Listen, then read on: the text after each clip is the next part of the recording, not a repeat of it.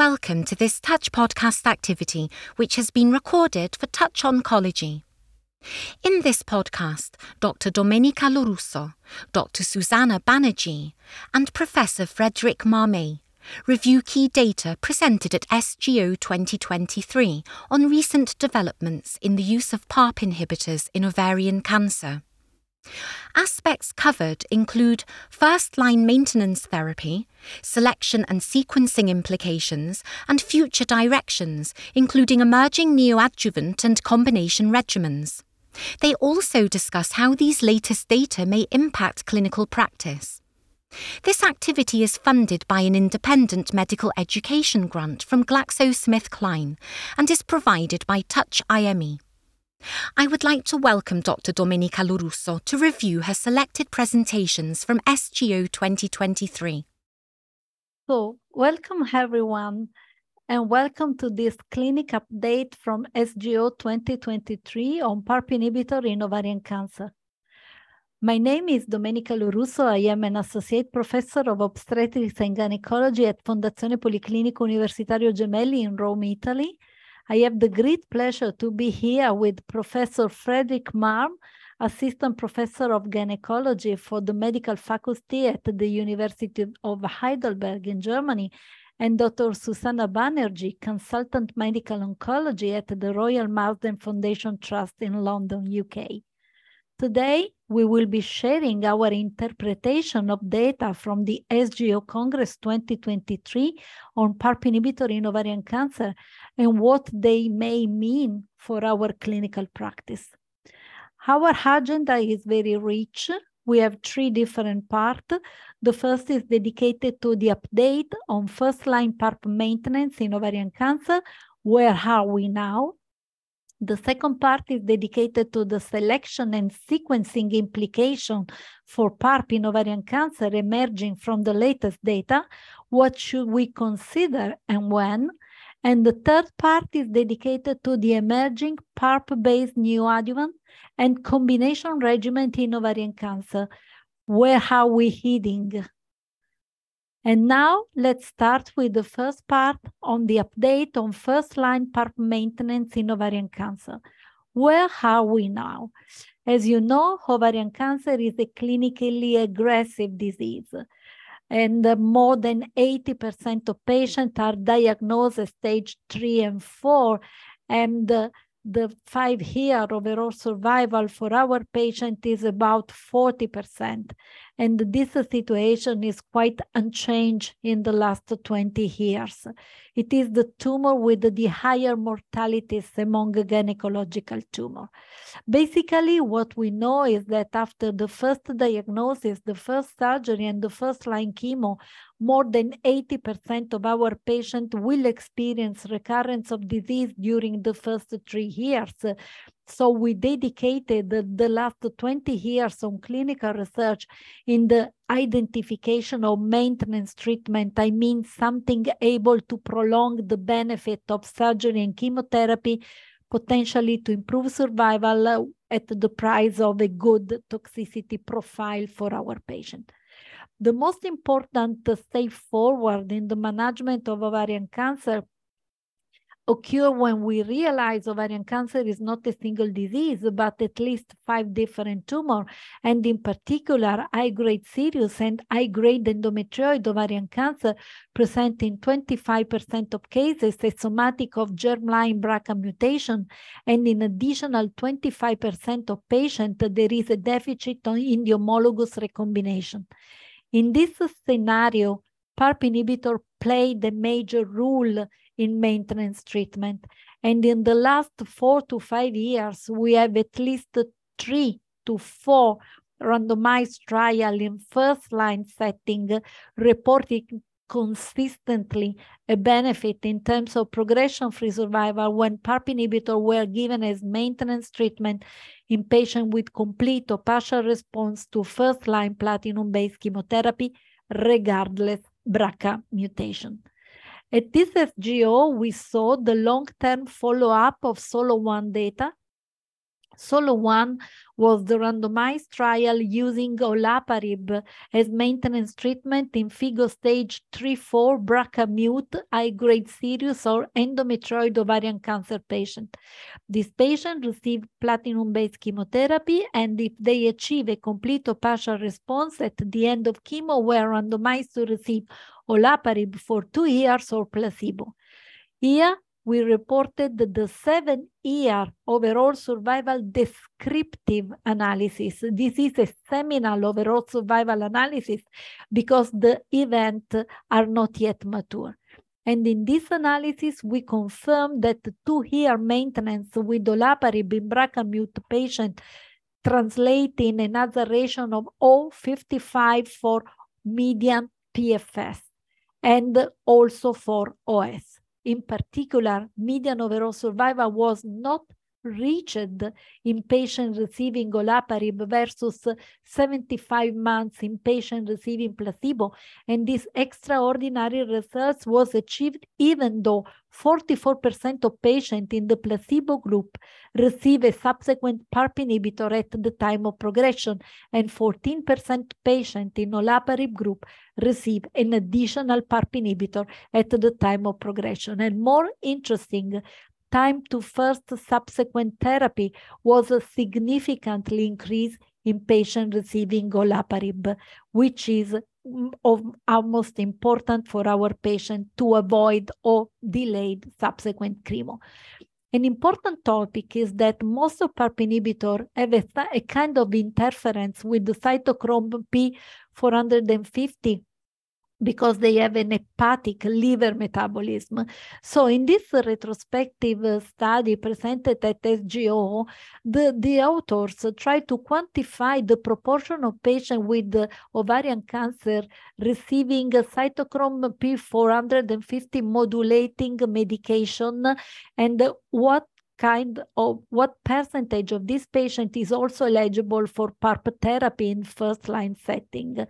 And it was quite interesting because they analyzed a huge number of patients 1,400 patients, and of these patients, 158 were in treatment with PARP inhibitor, but potentially 1,200 were potentially eligible for PARP inhibitor treatment. So a huge number of patients potentially.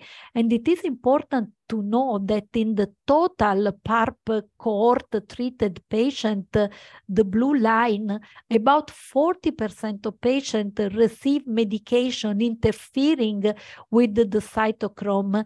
And in the general potentially eligible population, 33% of patients potentially receive this kind of drug. The most frequently used drug interfering with the cytochrome were antiemetics followed by antibiotics. But it is important to, to stress this point because many patients with advanced ovarian cancer receive strong or moderate cytochrome interfering medication, which could increase the risk of toxicity when using PARP inhibitor. And potentially also PARP efficacy. So this is a, a point that should be addressed in our clinical practice. Another important topic when we use PARP inhibitor is the appropriate dose. You know that niraparib has been initially commercialized at the dose of 300 milligram once daily, but according to a retrospective analysis in NOVA trial, which suggests that patients with weighing less than 77 kilos or with less than 100 uh, 1,500 platelet should receive 200 milligram because 300 is a very high dose.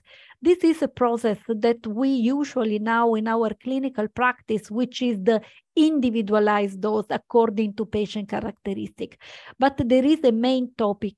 Is the reduced individualized dose as effective as the full dose? At SGO were presented a post-hoc analysis of the PRIME trial using uh, niraparib in the maintenance setting of newly diagnosed stage 3-4 ovarian cancer patient. The trial used the individualized dose with the 200 or 300 milligram according to patient characteristic in terms of number of platelet and body weight. And regardless the starting dose, some patients still require dose reduction. It was very interesting to know that uh, even in patients who required the dose reduction due to treatment emergent adverse event, this dose reduction does not seem to impact on the efficacy of niraparib in this patient with the newly diagnosed ovarian cancer because the median progression-free survival was comparable regardless BRCA mutation and regardless the dose reduction. This is quite comfortable for us and for our patient. The adaptation of the dose does not seem to impact on the efficacy. And another very important uh, topic uh, that we need to address in the counseling with our patient is uh, what is our and patient expectation of efficacy? And in other words, what are the risk factors that in such a way can anticipate the failure of PARP maintenance therapy? This is a multi-center retrospective study presented at SGO in which uh, a group of uh, patients with high-grade serous tumor, but not, not only, there were also clear cell and endometrioid patients. 63% of patients presented BRCA mutation, and they have received primary surgery in 60% of cases, neoadjuvant chemo in 37% of cases, and there were a, a small cohort of patients never operated. The author addressed which were the Mm, risk factor for PARP failure. And it was interesting to know that in patients with BRCA mute, the level of CA125 at the time of starting of maintenance therapy with PARP inhibitor may impact on the efficacy of PARP. And the other ratio was doubled for progression in patients with CA 125 more than 26 with respect to patient with the lower value. In patient without BRCA mutant, the histology of the tumor play a major role and high-grade serous tumor respond better to PARP inhibitor and have a significantly increased progression-free survival with respect to non-high-grade serous tumor, but also the type of surgery primary surgery with respect to neoadjuvant chemotherapy is a prognostic factor also for the response to PARP inhibitor. So in conclusion, in this uh, pre-PARP, uh, in this PARP-treated population, high pre-PARP serum CA125, no high-grade serous histology, and uh, no BRCA mutation may increase the risk of failure of PARP inhibitor. And this concludes my overview of some of the latest clinical data that were presented at SGO in first-line setting. Dr. Lorusso, thank you for this comprehensive update on first-line PARP inhibitor maintenance in ovarian cancer.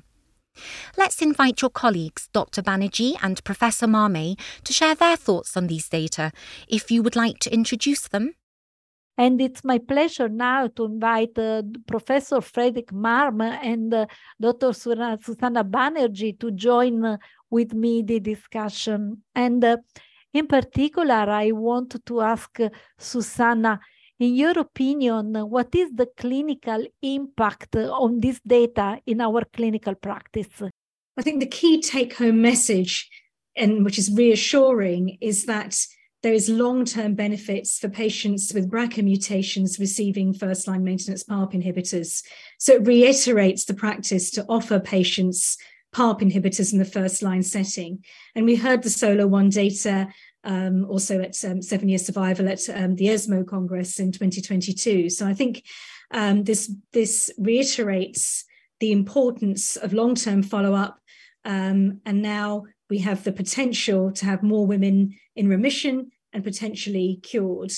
The other important point was um, the um, uh, effects of dose modifications um, reported in the PRIME study with niraparib. And it was reassuring to hear that the clinical efficacy didn't appear to be compromised with dose modifications. So, really helpful when we're counseling our patients in clinic. Thank you, Susana. Frederik, in your opinion, what this data change in your clinical practice? I think it does really confirm our practice and maybe sort of underlines the importance of giving PARP inhibitors first line because I think two, two aspects are, are really, really impressive. One of them is that if you look at the SOLO1 data, um, olaparib was given for two years mostly. And uh, we have we have seen a median follow-up of seven years now. So there's two years on treatment and five years without, and we see a huge difference. And more than more than half of the patients were still alive on olaparib, uh, with a great difference to the uh, control arm. And this is despite of almost half of the patients receiving a PARP inhibitor along the lines during their, their, their subsequent lines of therapy. So what you gain there, you cannot make up for during the subsequent lines. I think this is really important. Also, um, you know, there weren't any new safety signals in terms of MDS AML. So the, the more serious side effects that we fear if we use PARP inhibitors first line for defined period of time in relatively uh, little pre-treated uh, patients in that setting. So that's very reassuring. And I think there is no way around it. If you want to use PARP inhibitors and for BRCA positive, HRD positive, the, this is this is such a strong rationale that this is clearly the standard of care. You should do it in the first line setting. And you know all the things that we need to to consider about um, side effect and, and therapy management. They're all very important the study on the um, CYP um, enzymes really showed that we need to be aware of the co-medications. Um, reassuring, reassuringly also, many of these medications are short-term medications. So if you have to give them, you know, like antibiotics, that's not something that you give on the long run. You can pause maybe, or, you know, the, the PARP inhibitor. But also that should be what you th should think about I think antiemetics are usually given because of the PARP inhibitors. So we should be really cautious if we choose to give anti uh, antiemetics to um, to uh, alleviate the side effects of some of the PARP inhibitors, that we should choose something that does not actually interfere with uh, their pharmacokinetics and pharmacodynamics. I, I fully agree with you and Susie. Uh, the, these data are, are really strong and confirmatory on the necessity to use PARP inhibitor in first line. The dose adaptation seems to be quite uh, sure and uh, not detrimental in efficacy. For sure, we need to be conscious uh, of potential interaction with the, the other drug. Uh, Susie, a comment on the last topic primary surgery and the reduced CA125 is a predictive biomarker of prolonged um, efficacy of PARP inhibitor apparently in this retrospective analysis. This push more and more versus primary surgery with respect to new neoadjuvant chemo. I think firstly, it's important to point out um, that, that this is very intriguing data. It's interesting. It's the value of retrospective series, but it is a retrospective series. So we also need to look at the um, uh, prospective phase three clinical trials.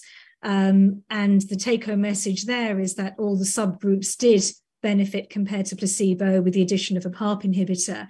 Um, but I think for an individual patient, if it's possible and feasible to have upfront surgery, that is our preference. Um, so that wouldn't change my clinical practice. Um, and uh, neoadjuvant chemotherapy is reserved where primary um, uh, complete cytoreduction is unlikely. Um, so, and CA125 uh, data, again, um, intriguing, um, looking at the actual level of CA125 I think we need more data and also it'd be good to look at this in the prospective clinical trials and look at this retrospectively um, to see um, if the same message is, is, is being seen. Um, but again, it shows the value um, of uh, looking at retrospective series in clinical practice. Thank you, Susie, and thank you, Frederik. It was really a great discussion, and thank you, and uh, see you soon for other discussion. Thank you so much. Thank you to all three experts for their valuable insights. Now let's look at the latest data relating to selection and sequencing of PARP inhibitors in ovarian cancer. Dr. Banerjee, would you like to review your selected presentations on key data on this subject that were presented at SGO 2023? Hello, my name is Dr. Susana Banerjee. I'm a consultant medical oncologist at the Royal Marsden NHS Foundation Trust in London, UK. So, in this second section, we'll be considering um, selection and sequencing implications for PARP inhibitors in ovarian cancer um, emerging from the latest data that was presented at SGO in 2023. So, what should we consider and when? So, in the last presentation um, from Professor Lorusso, uh, we heard um, from herself and also in the panel discussion how important it is to consider PARP inhibitors as first line maintenance therapy and that's based on the SOLO 1 study of olaparib, PRIMA of niraparib, PAOLA 1, olaparib and bevacizumab, and also um, in line with the results that presented from the other PARP inhibitors, the Athena mono with rucaparib. Um, and what we're going to also recognize is that for newly diagnosed patients, we'll be considering first line PARP inhibitors. But there are patients um, that may not have received first line PARP inhibitors so far. And therefore, it's very important to not forget the um, results uh, and long term follow ups of the studies of PARP inhibitors in recurrent ovarian cancer, where PARP inhibitors um, received their initial approvals. Um, and also, we need to learn how um, do we identify any subgroups that we see in our clinical practice where we need some more information and that's what's going to come up in the next few presentations. So when we select um, uh, patients for consideration of PARP inhibitors, it's important to think about the long-term picture, thinking about sequencing and the implications of sequencing therapies. We look at a number of factors. So the molecular status, BRCA mutations, the HRD status, and also more recently considering if we can um, uh, BRCA reversions. There's also clinical factors such as comorbidities, staging of the patients at diagnosis, prior therapies, surgical outcome, um, timing, site of recurrence, and are there other treatment options, as well as um, specific considerations, for example, convenience of delivery of treatment, patient's preference, if there are other treatment options, clinical trials, for example, and importantly, adverse effect profiles um, and long term implications. So, the first um, abstract and presentation I'm going to highlight is an oral presentation from Matulonis and colleagues looking at the final overall survival from ENGOT OV16, the NOVA study of niraparib in platinum sensitive uh, recurrent ovarian cancer as maintenance therapy. Now, the um, pre planned overall survival analysis um, was um, presented at SGO in 2021, but there were some aspects, for example, the amount of missing survival um, data, that meant it was important, um, as recommended by the FDA, to have a further data retrieval um, uh, attempting to improve the amount of data we had on long term follow up. Um, and so, in terms of survival status, that um, uh, improved from 17% missing to 2%, and over 97% in this analysis um, had the overall survival um, follow up. So, just to remind you, the primary endpoint was progression free survival. Overall survival was a secondary endpoint, along with other key um, clinically relevant secondary endpoints um, and there was an exploratory analysis here of the non GBRCA mutated cohort according to HRD status. So, what we heard um, at SGO 2023 was that um, um, the hazard ratio for patients with germline BRCA mutation status was 0.85. Um, in the non GBRCA status, it was 1.06. And then in the exploratory analysis by HRD subgroup, Um, in HRD positive, it was 1.29, um, HRD um, um, negative, uh, 0.93, and the HRD not known, 0.62. So what's clear is that these confidence intervals are large and overlap, um, and this is an exploratory um, analysis. But there were key secondary efficacy endpoints, such as um, time to um, subsequent therapy, time to first subsequent therapy, time to second subsequent therapy, and progression for survival, um, progression-free survival too, which demonstrated um, uh, an ongoing treatment effect in favor of niraparib in both the GBRCA and the non-GBRCA cohorts. Importantly, there were no new safety signals here, and the overall incidence of MDS and AML was 3.8% versus 1.7 in the niraparib versus placebo arms. So I think it's important to acknowledge that there was subsequent PARP inhibitor therapy that can confound and other post-progression therapies. Um, but I think this was a very important analysis and um, uh, presentation at SGO 2023. Now, the remaining um, abstracts that we're going to discuss um, are posters that were presented at SGO in relation to PARP inhibitor use um, or relevant to PARP inhibitor use, such as genetic testing as well. And these are um, uh, retrospective series, and it really shows um, how um, it can be important and food for thought in, in looking at our retrospective experience um, for important questions to try and address um, in clinical practice, and also an area that should be looked at um, potentially in subsequent trials. So the first abstract by Yan et al um, was looking at PARP inhibitor use after PARP inhibitors in patients with a recurrent ovarian cancer. So, of course, there's the OREO study um, that I'm sure we'll discuss with the panelists. Um, and this study was looking at um, a real world experience um, uh, from a group in China. Um, they had 49 patients uh, with recurrent disease that received two or more lines of PARP inhibitor therapy. So within that group of 49 patients, around half had BRCA mutations. Um, over 60% had um, two lines of PARP inhibitor maintenance therapy, um, and around 28% had one line of PARP inhibitor maintenance um, therapy. So, what the authors um, presented was that the median duration of treatment um, unsurprisingly, in light of data that we know from Oreo and other studies, that the time for, of duration of PARP inhibitors um, for the first treatment was longer than when treated subsequently with a PARP inhibitor. And in this series, it was 11.2 and then um, just over four months. So then the group um, looked uh, at um, um, time to next treatment uh, according to BRCA mutation status, and the time to next treatment was longer um, in those patients that had a BRCA mutation in this series than those that didn't.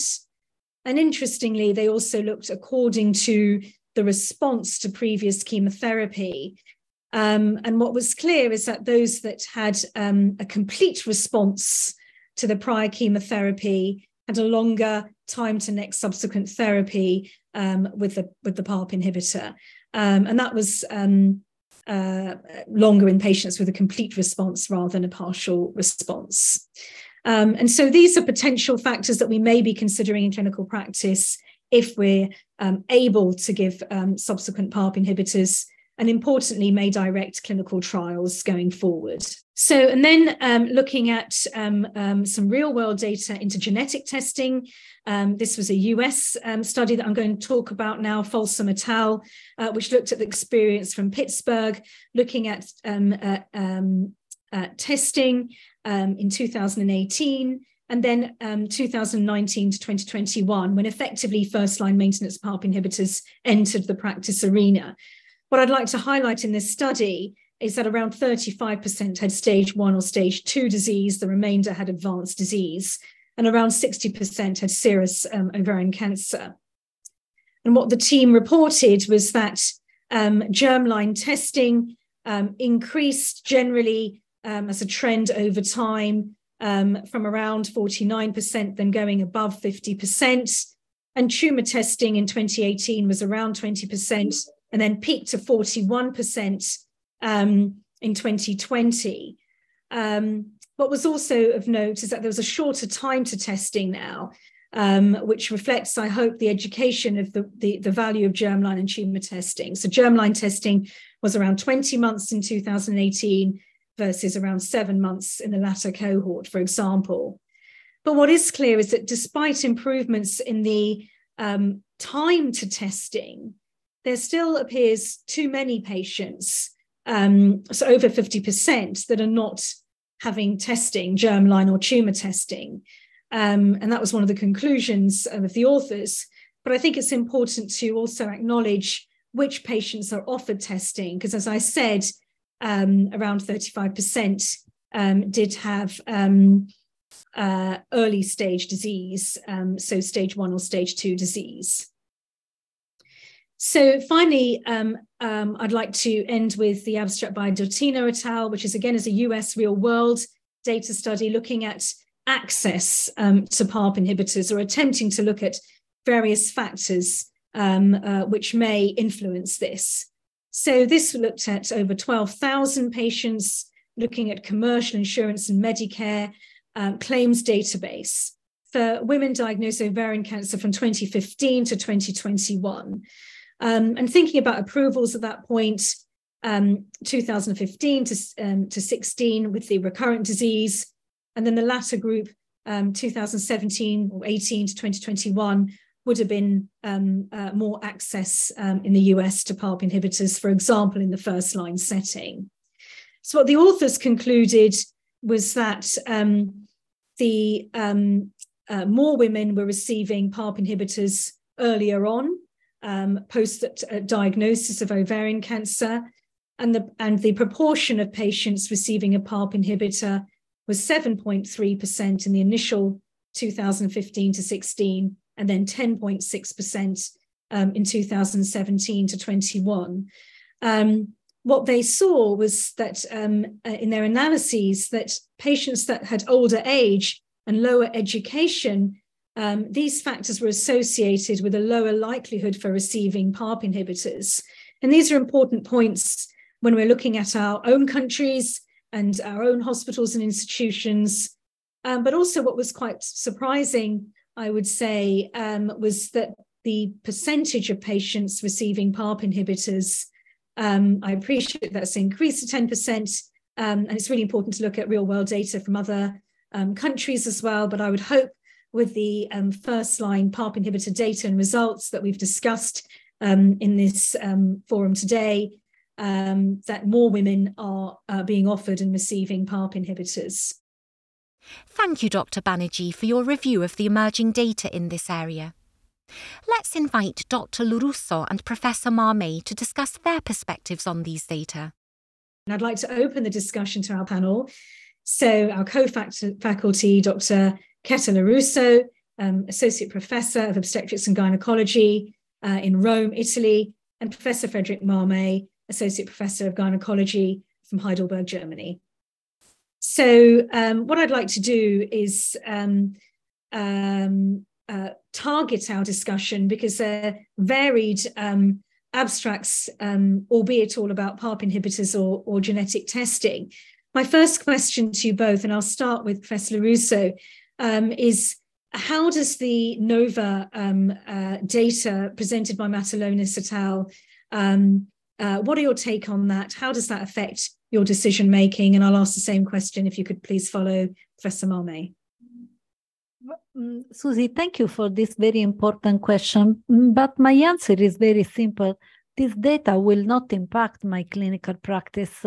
I do not expect uh, an overall survival advantage in a trial which was not powered to detect an overall survival in a population with a long post-progression survival, which receive a huge number of post-PARP therapy that impact on the possibility to detect an overall survival in a trial in which 45% of patients take, uh, had a crossover after progression. So the huge number of crossover impact on the possibility to detect overall survival.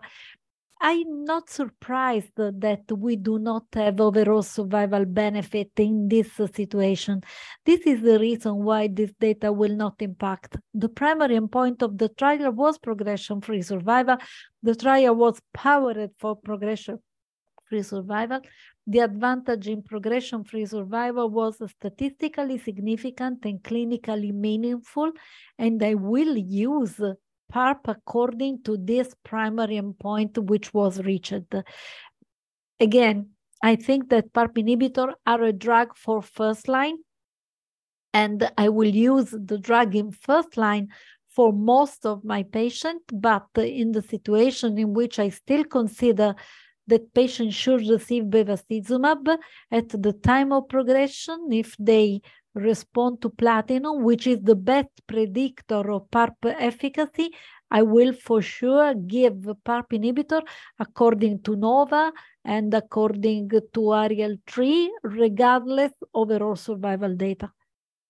Thank you. Frederik, are your views shared? I, I, I completely agree. So um, it doesn't change um, my clinical practice. And in fact, OS in that population is a very difficult endpoint in a trial that's not powered for it, and it can be confounded by so many factors. But the, the data is supported by time to first and second subsequent therapies, which are also for patients very important um, endpoints. Um, again, also the, the time to give PARP inhibitors is in the first line setting where you have a minimal pre-treatment uh, and the least um, disease burden. So you have the, the least chances of, of creating resistance. But maybe coming back to sorry? Sorry, Frederik. What about retreatments? What about retreating? I was just, I was just coming to that because that actually opens up the completely uh, the question again of retreatment with PARP inhibitors. And what, what, uh, from what we learned from OReO, these patients coming PARP inhibitors from first line, maybe even with a treatment free interval, they were absolutely underrepresented in OReO. So we don't actually have any data for these. I think it was eight, only eight patients altogether in the whole study. So this is something that we should address. And um, for the time being now, we just need to, to use our clinical judgment when to retreat uh, patients. Uh, but I think it is in that setting a far more valid option than we had previously. In that term, or with that respect, there couldn't be too much learned from that Chinese um, retrospective analysis because all that granularity um, was lacking for that purpose, really. But it's, it's an important question that is becoming more and more important now. And what about um, access to PARP inhibitors? You saw the um, uh, US um, database experience um, of around 10% or so. Um, what, what's your explanation for that? Or in your practices, do you think it may be higher? Um, simple answer from my side: uh, it's it's far higher. So uh, access and reimbursement isn't an issue. Yeah. I, I was also surprised to see about the the I have to say huge number of patients that does not receive genetic testing in your presentation, which is a very hot topic. And uh, yes, for sure, you, you underline that uh, probably one explanation is that a huge number of patients were stage one, two, and older patients. But uh, it's important to, to remember it, to underline that BRCA test is not only a predictive test for PARP inhibitor treatment, but has a lot of implication for the prevention of secondary tumors in the patient, but also the prevention of tumors in the rest of the family. So I think that genetic testing actually is mandatory, not only BRCA, but more mm, a more enlarged test, which is HRD. But uh, honestly, we cannot uh, preclude our patient the, the possibility to receive this information. But it is important also for us, also in the counseling, the efficacy of PARP is different in BRCA or non-BRCA patient. And this is an information that we need to have because we need to know what kind of patient we are treating. Thank you. So I think what's really clear is that um, we need um, more women to be um, offered testing um, and, and for the oncology community to um, fully understand the uh, relevance of um, the BRCA test and HRD result in guiding treatment and also the implications for our patients. So thank you uh, both uh, Professor Lorusso and Professor Marmé. That was an interesting discussion by our experts. Thank you. Professor Marmé, let's move on now to the latest data on emerging PARP inhibitor based neoadjuvant and combination regimens in ovarian cancer. Hello, my name is Professor Frederik Marmé. I'm an associate professor of gynecology at the medical faculty Mannheim at the University of Heidelberg in Germany. Now, I all, uh, welcome you all back to the third and final section of our series um, we will be considering the latest data presented at SGO 2023 on emerging PARP inhibitor-based neoadjuvant and also combination regimens in ovarian cancer. Where are we heading from here? Now, over the last two decades, we really improved our understanding of the genomic landscape uh, and role also of the immune microenvironment. Uh, and that all opens up potential new combination approaches for PARP inhibitors plus immunocom- uh, immunocheckpoint inhibitors, but also other combinations. one of the things that are in focus clearly is that there is a strong rationale to combine PARP inhibitors and immunotherapy because what's been shown preclinically is that the use of PARP inhibitors sets free small um, small fragments of double-stranded DNA into the cytosol, where it has actually via the STING um, gas STING pathway activates a type 1 uh, interferon response and also the NF-κB uh, activation, leading to an influx of, um, um, uh, of immune cells into the tumor. And preclinically, actually, part of the uh, part of the um, efficacy of, of PARP inhibitors was shown to be linked also to the immune system. And also, this um, immune response elicited uh, does actually increase the PD-L1 expression on the tumor cells. But apart from that, there's other ways that might um, open uh, open opportunities for combinations. Um, for example, if we consider the uh, possible uh, mechanisms of resistance against PARP inhibitors, and there can be direct or indirect restoration of homologous recombination uh, repair and um, one of the pathways where indirectly HRD is restored, at least partially, is the activation of uh, growth factor signal pathways, including the RAS MAP kinase and MEK pathway. Um, and so we're going to look at two really interesting abstracts presented at this year's SGO, both at, as oral presentations and presented by Shannon Westin, Westin, both of them. The first study, called the NOW study, investigated olaparib in newly diagnosed BRCA mutant ovarian cancer. It's a single arm, open label, label uh, pilot study to determine the feasibility of olaparib in the neo, neoadjuvant setting for BRCA mutant ovarian cancer. They screened 64 patients, and patients that could be included in the trial had to have a known BRCA1-2 or RAD51C/D and or, or PALB2 uh, germline mutation. They must not have had any prior treatment and were, should have been unsuitable for primary debulking surgery, so were planned for neoadjuvant therapy followed by interval um, cytoreductive surgery. The primary um, primary outcome measures for that study was really feasibility of olaparib in the neoadjuvant setting for BRCA mutant ovarian cancer, defined as unacceptable toxicities or disease progression. And um, as secondary outcomes, they looked at efficacy in terms of response rates and PFS. So, out of these 64 patients, about half of them actually were shown to have germline mutations, um, considering all the inclusion and exclusion criteria and some withdrawals um, they actually managed to include 15, include 15 patients into the clinical trial. So these patients were then treated with olaparib tablets, 300 milligram twice daily for two 28-day cycles. and in, uh, in the case of a response, went to secondary cytoreduction, uh, and then followed by standard of care Pacli and carboplatin-based chemotherapy and um, PARP inhibitor maintenance in case of response to that. Um, if there was no response or progression, patients would receive carboplatin paclitaxel-based chemotherapy prior to secondary um, cytoreductive surgery, and then followed by a completion of the uh, first-line chemotherapy and potentially by PARP inhibitor maintenance therapy.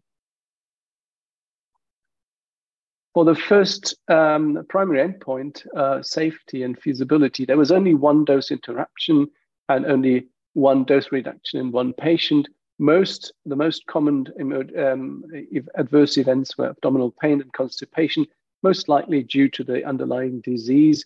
And um, the only grade 3 4 um, adverse event reported were in three patients, a grade 3 anemia. Um, that makes 20%.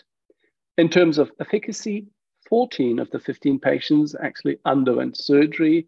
12 of them had no gross residual disease following surgery, um, corresponding to 85.7%. One patient had a pathologic complete response after only two cycles of olaparib monotherapy, and all patients uh, who underwent secondary cytoreductive surgery had a residual tumor of less than one centimeter. Um, also of interest, three patients choose to directly go back to PARP inhibitor maintenance therapy after secondary, um, secondary cytoreductive surgery with no intervening chemotherapy. So three out of these 15s making uh, it also clear that there is an interest from the patient side. Um, also, uh, I think something that has to be stressed is the median turnaround time for genetic testing um, results performed on suspicion of ovarian cancer was 10 days. So these patients, for that purpose, were actually tested when they had suspected ovarian cancer, and it was not um, it was not waited for the histologic diagnosis. Really, the safety profile was as expected for olaparib in that setting. Um, in terms of responses by RECIST, um, uh, the uh, investigators reported a partial response rate of 53.8% and at a median follow-up of 11.7 months, the 12-month PFS rate was 81%. You have to bear in mind that this is a cohort of patients that were unsuitable for primary debulking surgery, so a um, prognostic uh, worse cohort of patients, but harboring BRCA mutations.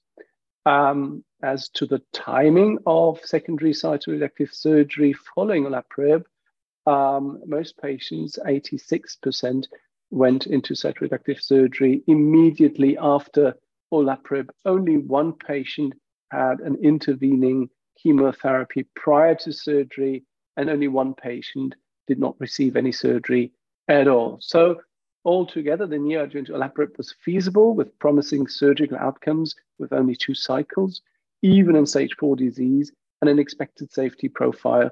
Um, and patients were interested in a PARP therapy only approach, as well as documented in that study. The uh, second abstract presented by Shannon Westin as an old presentation was on the SOLAR study, and the SOLAR study was a phase 1b dose expansion study of selumetinib and olaparib in combination um, to observe and record toxicities and activity. Now, selumetinib is a MEK inhibitor, and um, MEK inhibitors are of interest in ovarian cancer for two reasons. For one, um, in low grade serous ovarian cancer, and this is a subtype that we haven't talked about during our previous discussions so far, um, RAS aberrations, so um, uh, genomic alterations are minimal to uh, MEK inhibitions are really very, very frequent. In addition, also the activation of that growth factor pathway does seem to play a role in um, conferring PARP inhibitor resistance. And preclinically, really, there is a synergism of olaparib or PARP inhibitors and MEK inhibitors in ovarian cancer and pancreatic uh, cancer um, models. So this study recruited 74 patients with either RAS aberrant ovarian cancer, RAS aberrant endometrial cancer, or RAS aberrant solid tumors, or another cohort with ovarian cancer after progression on a PARP inhibitor, regardless of their genomic RAS uh, alteration status. It was um, unlimited prior therapies were allowed, but patients were not allowed to have um, a prior MEK inhibitor. So these patients received olaparib at a dose of 300 milligrams twice daily and selumetinib at 75 milligrams twice daily. Um, first of all, the toxicity was the primary outcome measure as well as the overall response rates. For the safety profile, looking at the um, safety uh, cohort, the most common AEs really were nausea, fatigue, and anemia, something that we would expect from a PARP inhibitor. Um, the most common AEs, grade 3, 4, were anemia, fatigue, acneiform rash, which is rather due to the MEK inhibitor, and neutropenia, maybe due to both or and the combination. Um, dose interruptions occurred in um, about 60% of the patients, dose reduction in 34%, and dose discontinuations um, or discontinuations in 8%. Turning to the response to therapy and dissecting the ovarian cancer cohorts into the RAS aberrant and the PARP inhibitor resistance, there was a clinical benefit rate of 69% in these heavily pretreated RAS aberrant ovarian cancers with a partial response rate of 32%. In the PARP inhibitor resistant population, so that's 12 of the patients, clinical benefit rate was 42%, and there still was an overall response rate with partial responses in 17% of the patients. Now, of the 19 patients with RAS aberrant ovarian cancer, nine were actually low grade serous ovarian cancer. And for those, the clinical benefit rate was even slightly higher uh, with 77% and a partial response rate of 44%. Along these lines of combination therapy, we are currently awaiting the um, results of several phase uh, three trials uh, combining PARP inhibitors with immunotherapy. Uh, most of them are expected to report this year or next year. We have seen the press release for the DUO-O study. Um, so we have combinations of different PARP inhibitors with different uh, immune checkpoint inhibitors. Um, some of them also uh, allowing bevacizumab or giving bevacizumab mandatorily. Um, also other combinations uh, like the combinations of niraparib and an antiangiogenic TKI and, anlotinib are on the way and also of interest with respect to the neoadjuvant olaparib data that was presented in the NOW trial. Um, there is a phase two study on niraparib versus um, platinum-based doublet chemotherapy as neoadjuvant treatment um, which uh, which is running currently and will be presenting data in three years' time. So this concludes my review of the data of these two interesting um, uh, abstracts presented at this year's SGO. Professor Marmé, thank you for your review of the data in this area. Let's ask our expert panelists, Dr. Lorusso and Dr. Banerjee, to provide insights on how these data may apply in clinical practice. Professor Marmé, would you like to introduce your colleagues? I would like, now like to open up the discussion to our panel and welcome back to my co-faculty uh, members, uh, Keta Lorusso and Susana Banerjee. Um, I don't know what you made of these two abstracts. I found them really interesting. Um, and I'd like to discuss with you if you see there's any um, any any role potentially in a clinical practice for any of these approaches. Really, maybe Susana, if you want to start.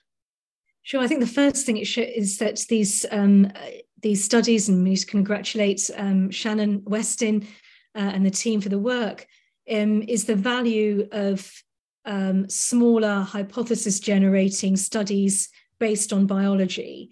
Um, and um, it is it can be incredibly challenging to um, get get these studies started and delivered, but they're very valuable um, for the results that you presented today, and also to guide future clinical trial development.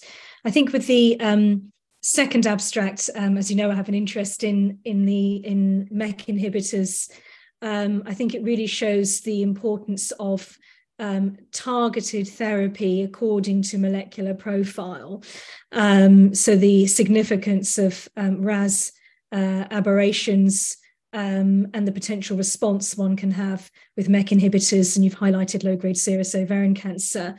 Um, uh, and the first abstract that you mentioned with regards to upfront PARP inhibitors, um, I think it's important to know that this is feasible I'd be very interested to know about um, the outcome of the, I think it was one patient that um, didn't go ahead with surgery. Um, and did they subsequently um, receive carboplatin, for example, and what was the um, uh, response to, to carboplatin? Um, as, as we've uh, discussed before, that um, platinum for BRCA mutated patients is also a very good agent. So it's really about is the efficacy superseding um, carboplatin and paclitaxel. And of course, we uh, need to balance side effects as well. Oh, oh sure, Susie. And, and if, I, if I can comment, um, there is another aspect, in my opinion, that should be considered with caution when we speak about neoadjuvant PARP inhibitor. I mean the potential cross resistance with platinum. And uh, the worst thing we can do is to induce uh, cross resistance in first line. And if we use PARP inhibitor in neoadjuvant setting, we cannot be sure with the data we have now that we could not impact potentially on subsequent uh, PARP efficacy, platinum efficacy. And uh, this is the worst thing we can do.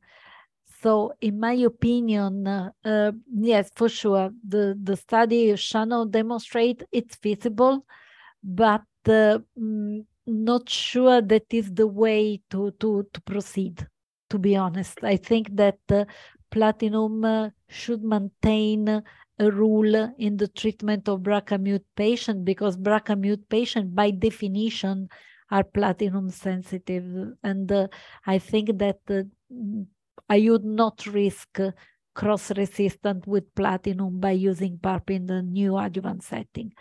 While I find, I, oh, sorry. Yeah, go on. No, no, just to say that uh, it was very interesting for me the combination with MEK inhibitor uh, because MEK inhibitor are not easy to combine drugs. Mm-hmm. And uh, PARP inhibitor may have some problem of um, toxicity also. So uh, it was very interesting to me uh, to see the combo is feasible, but also the, the benefit rate more than 70%. It's, it's, it's very impressive.